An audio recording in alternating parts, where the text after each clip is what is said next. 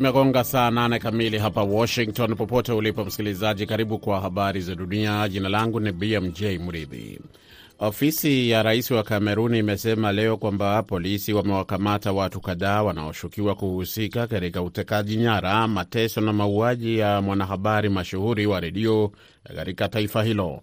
Martinez Zogo mwenye umri wa miaka 50 na ambaye alizungumza wazi wazi kuhusu wizi wa fedha pamoja na ubaguzi kwenye nafasi za ajira serikalini alitekwa nyara Januari 17 nje ya kituo kimoja cha polisi katika kitongoji cha mji mkuu Yaunde.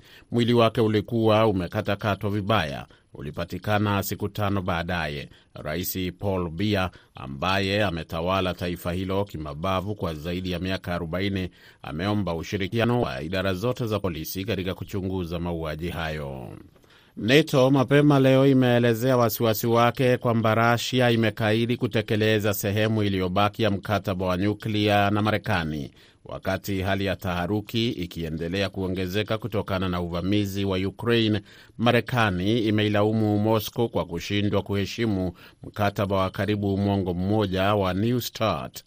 Jumanne, Marekani ilikosoa Rasia kwa kusitisha uangalizi wa wataalamu kwenye viwanda vya nyuklia kwa mujibu wa mkataba huo, pamoja na kumaliza mazungumzo lakini haikulilaumu taifa hilo lililokuwa hasimu wake wakati wa vita baridi kuendeleza programu za nyuklia zaidi ya ilivyokubaliwa. Washirika wa NATO kupitia taarifa ya pamoja wanakubaliana kwamba mkataba wa New START unahakikisha udhabiti wa kimataifa na kuweka udhibiti kwenye programu za nyuklia za Rasia na Marekani. Mataifa wanachama wa NATO wameomba Rasia itimize ahadi zake kwa kuruhusu uangalizi kwenye viwanda vyake pamoja na kurejea kwenye mazungumzo.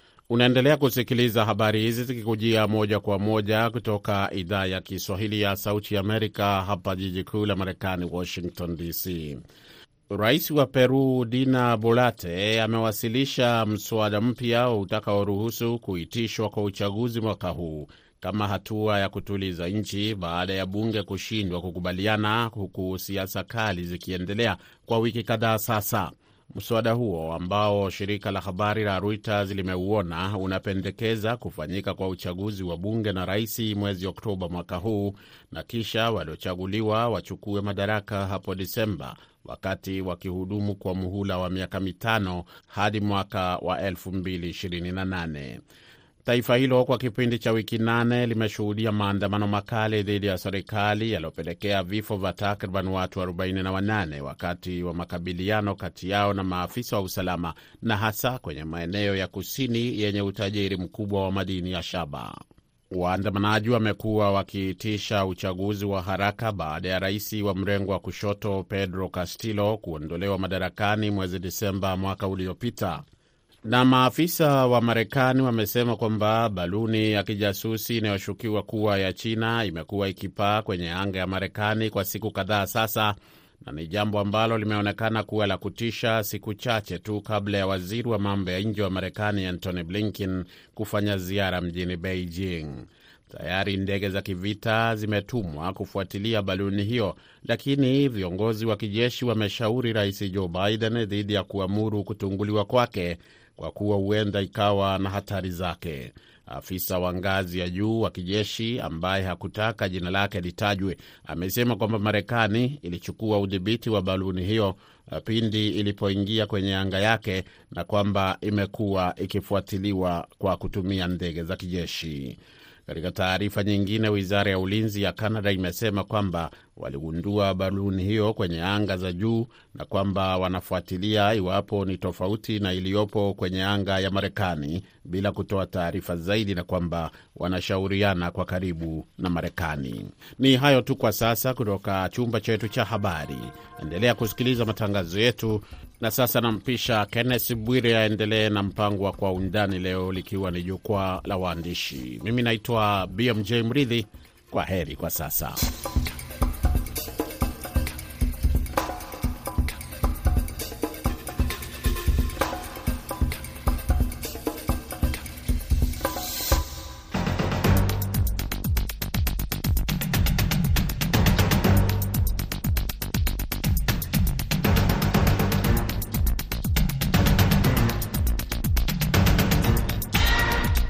Undani, maoni ya waandishi wa habari, matukio makuu ambayo yametokea wiki hii. Jina langu ni Kenneth Bwire kutoka Kampala, Uganda. Ni naye Kenneth Lukwago, mhadhiri katika Radio 1 kipindi cha kisiasa akiwa Kampala, Uganda.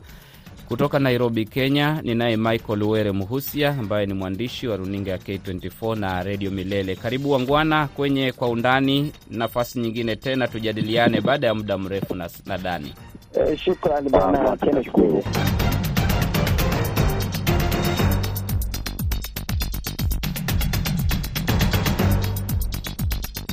Papa Francis ka yupo Jamhuri ya Kidemokrasi ya Kongo wiki hii kabla ya kuondoka na kwenda Sudani Kusini, nchi mbili ambazo zina migogoro ya muda mrefu ya kisiasa. Moja haijaona amani tangu ilipopata uhuru, hiyo ni Sudani Kusini.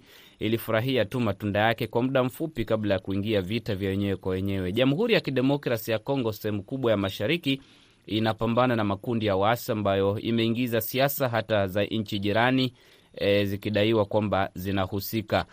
Kenneth Lukwago, Papa Francis alikuwa hapo Kampala, alikuwa na ujumbe kama huu wa amani, wa kusameheana na kuishi kwa umoja. Anapotua Jamhuri ya Kidemokrasi ya Kongo, mwandishi wa habari, maoni yako ni yapi?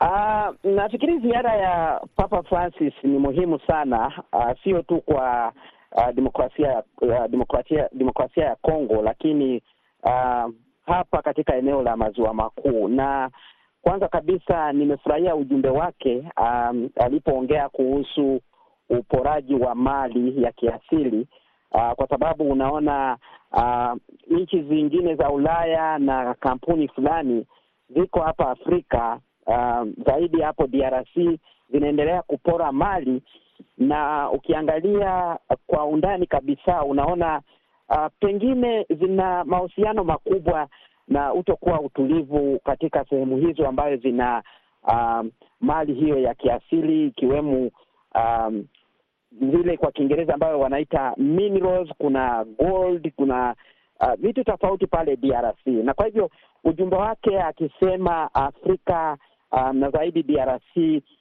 isiwe uwanja wa uporaji wa mali na kunyanyasa watu, naona ujumbe wake ni muhimu sana, lakini um, ningelipenda sana kuona ya kwamba uh, wanasiasa ambayo wanahusika na hii migogoro ambayo haiishi hapa DRC na kwa uh, nchi ya Sudani Kusini wamsikilize, uh, sio tu kwa furaha, lakini na kutimiza yale ambayo yanaongea, kwa sababu ni muhimu sana kuona ya kwamba kuna uh, utulivu. Mambo ya mauaji, watu kuuana kila mara ni kitu kibaya sana. Michael alikuwa pia uh, Kenya hapo Papa Francis ana ni ziara ambayo anaendeleza, naona anapenda Afrika sana. Yupo Kinshasa, lakini mashariki mwa DRC bunduki na mabomu havijatulia, milio inaendelea. Goma alikuwa afike, lakini hajafanikiwa kwa sababu ya usalama. DRC Papa anapoondoka, nchi ambayo Afrika ndiyo ina idadi kubwa ya waumini wa Katoliki, unaona matumaini gani?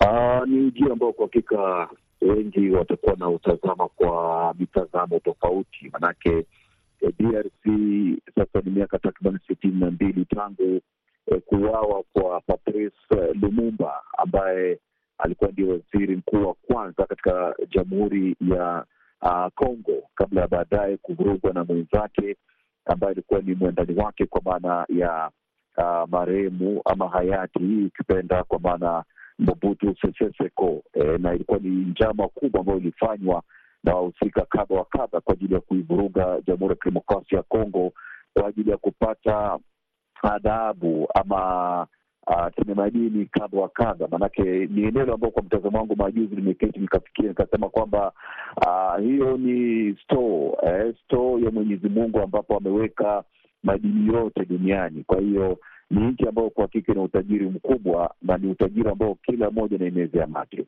Ujio wa Papa ni ishara kwamba ndio anangependa kuona watu wametulia, maanake wameumia kwa siku nyingi.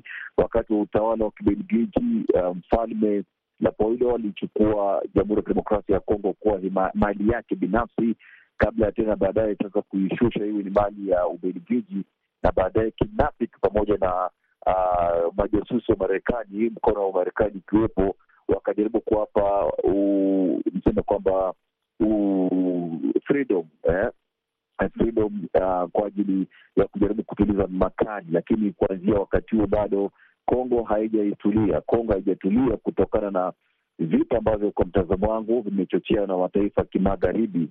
Nazungumzia Marekani na wenzao kule barani Ulaya, na ujio wa Papa kidogo ni kwa ajili ya kuwapa matumaini kwamba ipo siku huenda pengine mambo akatulia. Najua yeye mwenyewe ana intelijensia kali kuhusiana na historia ya Kongo na hata kufika kwake pale bila shaka ni kuwapa uh, kilimani tu wa wahusika wakuu, kwa maana wananchi wa Jamhuri ya Kidemokrasia ya Kongo kwamba ipo siku labda pengine mambo atakuwa sawa, na tunaona Rais Felix Tshisekedi akijitahidi kadri ya uwezo wake kwa ajili ya kujaribu kufurusha wale waasi ambao kidogo wamemega maeneo kadhaa ya nchi ya mataifa hilo lenye utajiri mkubwa kwa lengo moja tu, kuendeleza kupora uh, madini kwa faida ya wengine, na hawa wanaopora madini haya bila shaka wana mkono kutoka katika mataifa mengine, mataifa yanayozunguka na mataifa nje ya bara la Afrika. Kwa hiyo labda pengine kuwapa tu matumaini, lakini sasa matumaini hatujui mpaka lini. Haya, mm, amesema ondoeni mikono yenu DRC, wacheni kupora mali ya DRC. Ndiyo inaonekana kuwa kiini cha mzozo mkubwa, ambapo majirani hata kule kwa kina Lukwago Uganda wametajwa, majirani Rwanda wametajwa na nchi zingine kadhaa pia zimetajwa. Lakini Lukwago, sawa na hayo, pia yapo Somalia, kwamba tangu wanajeshi wa AMISOM walipoingia Somalia Machi mwaka elfu mbili na saba, miaka kumi na tano sasa bado vita vya Somalia havionyeshi ishara ya kumalizika. Wanajeshi wa Somalia sasa hivi wanatumia nguvu kuangusha mabomu dhidi ya makundi ya wapiganaji, hasa hili kundi la Al Shabab. Sasa limetolewa tangazo kwamba serikali ya Somalia, Jibuti, Ethiopia, Kenya zinataka kushirikiana kuwaangamiza hawa wanamgambo wa Al Shabab. Hizi ni juhudi ambazo si ngeni. Kwa mtazamo wako, Lukwago, unadhani kwamba hatua ya sasa inaweza saidia Somalia zaidi ya tulivyojua miaka kumi na tano iliyopita wakati wanajeshi wa AMISOM walipoingia Somalia? Mimi nadhani suluhisho kwa mgogoro ambayo unaendelea Somalia ni kuwatafuta hao wenye um, kuwa wakuu katika kundi la al shababu na kuingia katika mazungumzo, yaani wanataka nini na wanaweza wakawasilianaje na wenzao wa Somalia kuleta utulivu katika nchi yao, kwa sababu um, Uganda imeshaweka kule jeshi na nchi zingine, Burundi, zote zimeshachangia, na kila wakati unaona, wakati mwingine kuna utulivu, lakini wakati mwingine unaona vita inaendelea. Na sasa wakati tulikuwa tunafikiri uh, jeshi la Somalia limejengwa litaweza kusimamia ulinzi, sasa tunaona tena mapambano yanaendelea na nchi hizi zingine zinataka kuingia. Hii inakuonyesha tu uh, mlio wa bunduki na makombora sio suluhisho. Ni lazima hii suala la Somalia lishughulikie kupitia mazungumzo. Kuna wakati uh, kundi la um, uh, Kiislamu lilikuwa lina miliki lilikuwa limechukua utawala katika Somalia na kulikuwa wakati wa kuna, kulikuwa na utulivu wa uh, wakati mfupi na nadhani hao wenyewe uh, watu wa Somalia hawataki kuendelea na uh, vita kama hii, na nadhani uweko suluhisho ya kuona ya kwamba wanazungumuza, um, wafahamu ni nini kile ambayo Al-Shababu wanataka na kinaweza kushughulikiwa, kwa sababu pande zote zinaweza zikawasiliana vizuri na kuwa pamoja kuendelea kujenga nchi ya Somalia bila kuendelea na vita kila wakati. Michael Somalia ni suala ambalo kwa hakika ni lina kihistoria, wenyewe kwa wenyewe wanafahamu kile wanachohitaji, lakini kubwa zaidi ni nashindwa kuelewa ni kwa nini nchi ambayo inazungumza lugha moja, dini ni moja, inakosa kupata dira, na labda wenyewe kwa wenyewe wafungiwe kinyume lao na kufanya maamuzi ya kipekee kwa ajili ya kupata dira. Wengine kutoka ukanda huu, kwa mtazamo wangu, ni kana kwamba tunajitomesha wenyewe, kwa maana huenda pengine wanapata ufadhili kutoka maeneo husika na pia vile kupata elimu kwa njia moja au nyingine kwa ajili ya kuendeleza nchi zao. Uwepo wa Kenya, Rwanda, Burundi kwa maana wanajeshi na Uganda ni dalili tosha kwamba wamejaribu uwezo, lakini hatujaona hatua kubwa ikipigwa. Labda pengine kila mmoja linde mpaka wake na wao wenyewe fursa kipekee kwa ajili ya kupata dira kwa namna jinsi ya kujikomboa kutokana na maumivu wanaopata kwa muda mrefu. Hmm, Michael, udhani kwamba kila mmoja akifunga mpaka wenyewe wapambane, si wataumizana, si wanahitaji msaada? Msaada umetolewa kwa muda mrefu, ndio, lakini hatujapata suluhu ya kudumu. Labda pengine sasa. Maiko, inaonekana nimempoteza Maiko hapo. Ken, unadhani kwamba hoja ya Mike kwamba wenyewe kwa wenyewe wapambane, anayeshinda basi atawale nchi, linawezekana? Hiyo inawezekana uh, kwa sababu tumeona hiyo ikitokea hapa. Hata sasa hapa Uganda kulikuwa na hiyo vita ambayo ilileta Museveni katika madaraka, lakini kwa muda huu uh, inaonekana vibaya watu kuendelea kukufa kwa sababu ya vita, kwa sababu ya kutaka tu madaraka. Na mimi nafikiri ulimwengu ukipenda kweli, ikikuwa na um, hatua ambayo inaweza ikapelekwa mzozo wa Somalia unaweza ukamalizika kupitia mazungumzo, na kwa hivyo nadhani um, wakae wawatafute, wa wakae nao wafahamu wanataka nini, lakini hiyo ikishindwa, uh, kuwe na uh, na hatua ambayo inaweza ikapelekwa na nchi zingine e, za kimataifa, Amerikani, Uingereza, namna zinashughulikia tu um, mambo kule Ukraine hebu wanaweza wakasaidia Somalia ikawa na uh, nguvu ya kuwaondoa hao wa uh, kundi la Al-Shabab wakitumia vita. Inawezekana. Kama haiwezekani, nadhani wawe na mazungumzo tu uh, ambayo yanaweza kuleta amani ya kudumu. Uh, Michael, kuna mwandishi mwenzangu alikuwa tunazungumza akanieleza uh, kwamba wangefanya tu namna Angola ilivyofanya UNITA na MPLA. Wakati UNITA walikuwa waasi wanapigana na MPLA, ikabidi UNITA wakubali waunde chama cha kisiasa, wakwende kwenye debe, anayeshinda aingie katika uongozi wa serikali. Ili linawezekana Alshababu kweli?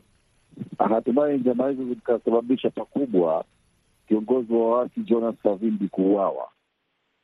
Kila mmoja ana interest zake, kwa maana malengo yake, kila mmoja ana nia fulani. Kwa hiyo ukiangalia Somalia, hili kundi la kigaidi mara nyingi ni kwamba wana wanaonekana kuegemea mtazamo tofauti, maanake kwa sasa wanaamini kwamba serikali za mataifa jirani kidogo zimewavuruga serikali ama mataifa Marekani, mataifa magharibi kidogo pia vilevile amevuruga.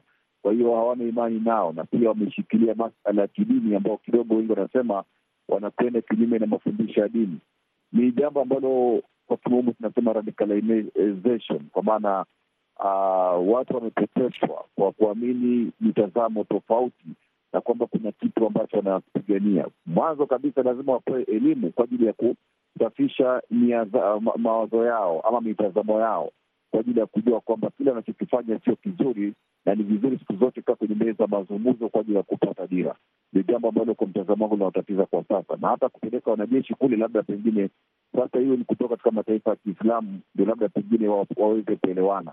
Wengine wakienda kule kuketi kule kwa ajili ya kufanya mapambano ya mara kwa mara, huenda wakaonekana tu makafiri, na inazidi kuwapatia uh, uchungu moyoni kwamba hawa makafiri wao, kwa mtazamo wanaona hivyo ni watu ambao hawafai kuwa hapa na wafaa kuondoka. Kwa hiyo ili kuwaweza, basi unaambiwa nafuu kuwaweka watu ambao kidogo wanaendana nao kwa imani kwa ajili ya kupata utulivu wa maisha.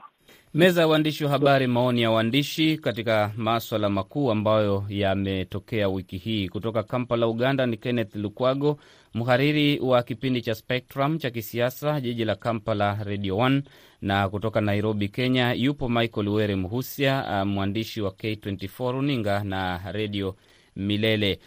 Uh, tuingie Ukraine, wangwana. Vita vinaendelea, dalili za vita kukoma hazionekani. Silaha zinaingia, silaha zenye nguvu. Vifaru vya Ujerumani vimetua Leopard 2. Marekani inaendelea kusukuma silaha. Russia inaonekana haitaki kukata tamaa, lazima ijimegee sehemu kubwa ya Ukraine na ikiwezekana iangushe utawala wa Volodymyr Zelensky. Tunaelekea wapi, wangwana? Kenneth, tunaelekea tu hali mbaya, kwa sababu ukiona uh, vita hiyo tayari imetuhusu sana, na kiuchumi tumepata tatizo ya mafuta, tumepata matatizo ya kupata vifaa ya kufanya vyakula uh, ikiwemo migati. Umesikia hapa Uganda Rais Yoweri Museveni akituambia tule mihogo. Ni kitu ambayo imetutatiza sana kwa upande wa uchumi, na kwa upande uh, wa hali ya mambo hivi sasa, naona vita inaenda kutokea ya hali ya juu, na tayari unaona kuna mtazamo, watu wanasema uh, ni vita vya dunia ya mara ya tatu, World War Three, na unaona sasa imetambulika wazi hii vita siyo tu ya Ukraini na Russia, ni vita ambayo inahusisha uh, mambo ya, ya zamani. Yaani Russia inataka kuchukua ardhi ya Ukraine na kuonyesha ulimwengu ya kwamba ina nguvu, na Wamarekani na wengine chini ya mkataba wa uh, NATO wanataka kuionyesha Russia ya kwamba hatua zako hazikubaliki, na hapo hapo tu ni namna uh, vita vile za vya kwanza vya duniani, vita ya kwanza ya pili vilitokea, ni kitu kile ambaye kinaitwa arms race. Arms race, kila mtu kutaka kuonyesha ya kwamba mimi nina um, vifaa ya vita vya kisasa, naweza nikakushambulia, naweza nikafanya hivi, na kwa hivyo kama hawakubali mazungumzo na kutatua hiyo swala kupitia kidip, kidip, kidiplomasia ni vita ya ulimwengu ya tatu tu ambayo itatokea, ambayo itatuletea matatizo uh, kwa kiwango kikubwa, kwa sababu kuna hatari ya nchi hizo zote na uh, upande zaidi wa Russia kutumia uh, mashilaa ya kinuklia ambayo inaweza ikatuletea uh, shida kubwa kama uh, watu wa dunia. Michael, tumeandika sana kuhusu diplomasia. Uturuki imejaribu, Umoja wa Mataifa umejaribu, wahusika wengine kote duniani wamejaribu kuzungumzia diplomasia, lakini imeonekana ni diplomasia ya juujuu tu ambayo inayeyuka kadri mambo yanavyokuwa magumu zaidi. Tunaona silaha zinatumwa zaidi ya juhudi za diplomasia. Belarus ambayo ilionekana labda inaweza kumshawishi jamaa Vladimir Putin nayo inaonekana inamuunga Putin kwa nguvu zote kijeshi. Poland, Ukraine na nchi zingine zinaonekana kujilinda zaidi ya diplomasia. Diplomasia itafanya kazi katika uandishi wako Michael?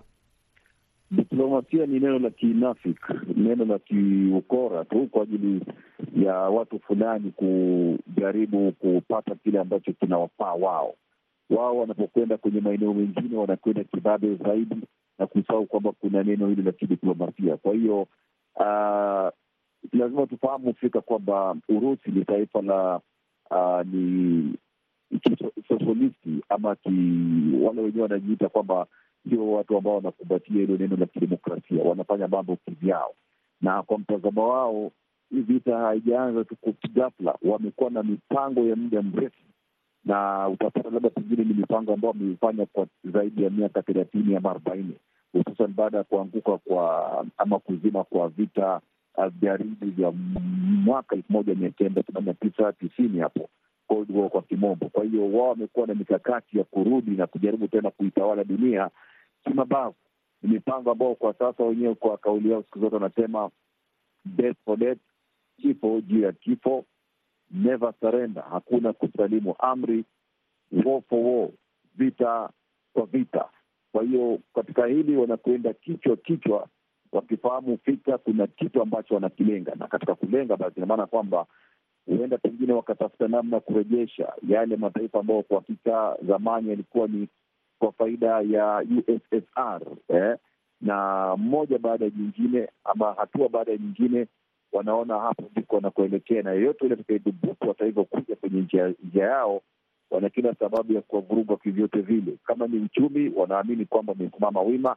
Kama ni madini na mafuta, wanaamini kwamba wanavyo, na pia vilevile katika harakati za kujitangaza na kuonyesha umwamba wao katika zana za kinyuklia na zana za vita, kwamba wanamwambia Marekani, sisi tupo ange, upende usipende, tunafanya mambo yetu tupendavyo na ndivyo hali ilivyo upande pia vilevile wa Korea Kaskazini, hawaambiliki sawia na, na Uchina. Kwa hiyo neno la eh, diplomasia labda tu kwa mataifa machache tu, na hata barani Afrika ni neno ambayo kwa hakika inatumika kwa ajili ya kutega wananchi na hata kuvuruga uh, utawala ulio bora. Wenyewe wanakuja na njama zao kupenyeza kisiri kwa ajili ya kuhakikisha kuona kwamba malengo yao yametimizwa. Kwa upande wa Urusi kwa, kwa sasa uh, wamegonga ukuta, na hapo kwa hakika kuna mfupa mgumu kwa wao wenyewe kuuguguna. Mm. Tumalizie Kenya, yaliyoanza kama minong'ono tu wakati wa kampeni mwaka uliopita kwamba kuna watu hawakuwa wanalipa ushuru. Sasa inaonekana ni kama ni mjadala wa taifa kwa jumla, na zimepenyeza. Wengine wabunge wanasema wanataka kufanyia marekebisho kwamba kuna sheria fulani inamkinga inakinga familia ya Uhuru Kenyatta, mzee Jomo Kenyatta na familia ya Moi kutolipa ushuru kuhusiana na mali zao. Mjadala huu wa kulipa ushuru, wengine ni shamba la wanyama ama ni vipi? Michael, tueleze hapo kwenu. Uh, ni watu wawili ambao kwa hakika waliteka nchi hii uh, kimabavu. Nazungumzia Jomo Kenyatta, familia yake na Daniel Toroitich arap Moi. Kwa hiyo kama kuna kipengele kama hicho, nashindwa kuelewa kwa miaka na mikaka ni kwa nini wabunge wamepewa nafasi kwenda bungeni na wakuliona wala kulizungumzia. Ni jambo ambalo kwa mtazamo wangu kama mwananchi wa taifa hili la Kenya, ni vizuri kila mmoja kulipa ushuru. Kulipa ushuru ni njia ya kipekee kuwezesha taifa kuendelea kiuchumi na mambo mengine mengi, maanake uh, kutolipa ushuru na hususan ukiwa serikalini inamaanisha kwamba unaelemeza vitu vingi sana, na hususan kuboresha maisha ya wananchi. Kwa hiyo ni dhambi kubwa kwa mtazamo wangu, ni wizi wa kimabavu kwa mtazamo wangu, iwapo kwa vyote vile hiyo sheria ipo na imekuwepo kwa miaka mingi pasi na wahusika wote kutolipa ushuru. Kwa hiyo iwapo kwa vyote vile ni jambo ambalo ni la ukweli na kipengele hicho kipo, lazima ifike bungeni na itolewe na wapigiwe hesabu kwa miaka hiyo yote, waweze kulipa ushuru, na maanake kila mmoja katika nchi hii ana kila sababu ya kuishi maisha yaliyo bora na tuwe sawa mbele ya sheria. Kwa hiyo kama ni ukweli kabisa, imethibitishwa ni sawa, lakini kama ni siasa za kawaida, kwa kimombo tunasema witch hunting, eh, kuweza kuindana, basi itakuwa sawa na mnyambo wa punda ashe kumsima tusi, kwamba ni kitu ambacho hakiendi popote. Eh, Ken, hapo nyumbani kwenu pia kuna wawekezaji ambao walipewa likizo, yani tax holiday ya karibu miaka kumi na na kuna pia minong'ono kwamba kuna wale ambao pia hawalipi ushuru. Linapogonga huku Kenya, mnasikia hata familia za watu wa familia za juu kama za waliokuwa marais hawalipi ushuru, na kuna wafanyabiashara wengine ndani ndani humu hawalipi ushuru. Mnalizungumziaje la Kenya? Hali ni hivyo tu kwa nchi nyingi za Kiafrika, watu wakichukua madaraka ama wakipewa na wakiwa nafasi ya kuhusiana na watu ambayo wana nguvu za kisiasa, huwa wanafanya hatua zote kuona ya kwamba wanaepuka ku, kufanya kile ambayo sheria inawataka wafanye, na kwa hivyo mimi si, si, siwezi ku, uh, kushangaa ikiwa ni hivyo hapo Kenya, kwa sababu tunajua hizo familia mbili zina uh, ardhi ama udongo na biashara na nguvu sana za kisiasa. Uh, ukiangalia historia ya Kenya na hapa Uganda kuna hali hiyo hiyo tu. Uh, kuna watu ambao wako kwenye uh, serikali wana kile ambayo kinajulikana kwa Kiingereza kama square miles za ardhi ama udongo, lakini hata hawatumii, na watu kuna wengi ambayo hawana mahali hata ya kulima kwa nchi ya Uganda ambayo inasimamiwa sana kwa upande wa kilimo. Meza ya waandishi wa habari inafikia kikomo kwa leo. Shukuru sana Kenneth Lukwago, asante kwa muda wako. Michael Were Mhusia, nashukuru sana kwa muda wako, nadhani unalipa ushuru Kenneth Bwire jina la kwangu ni msikilizaji, uwe na jioni tulivu.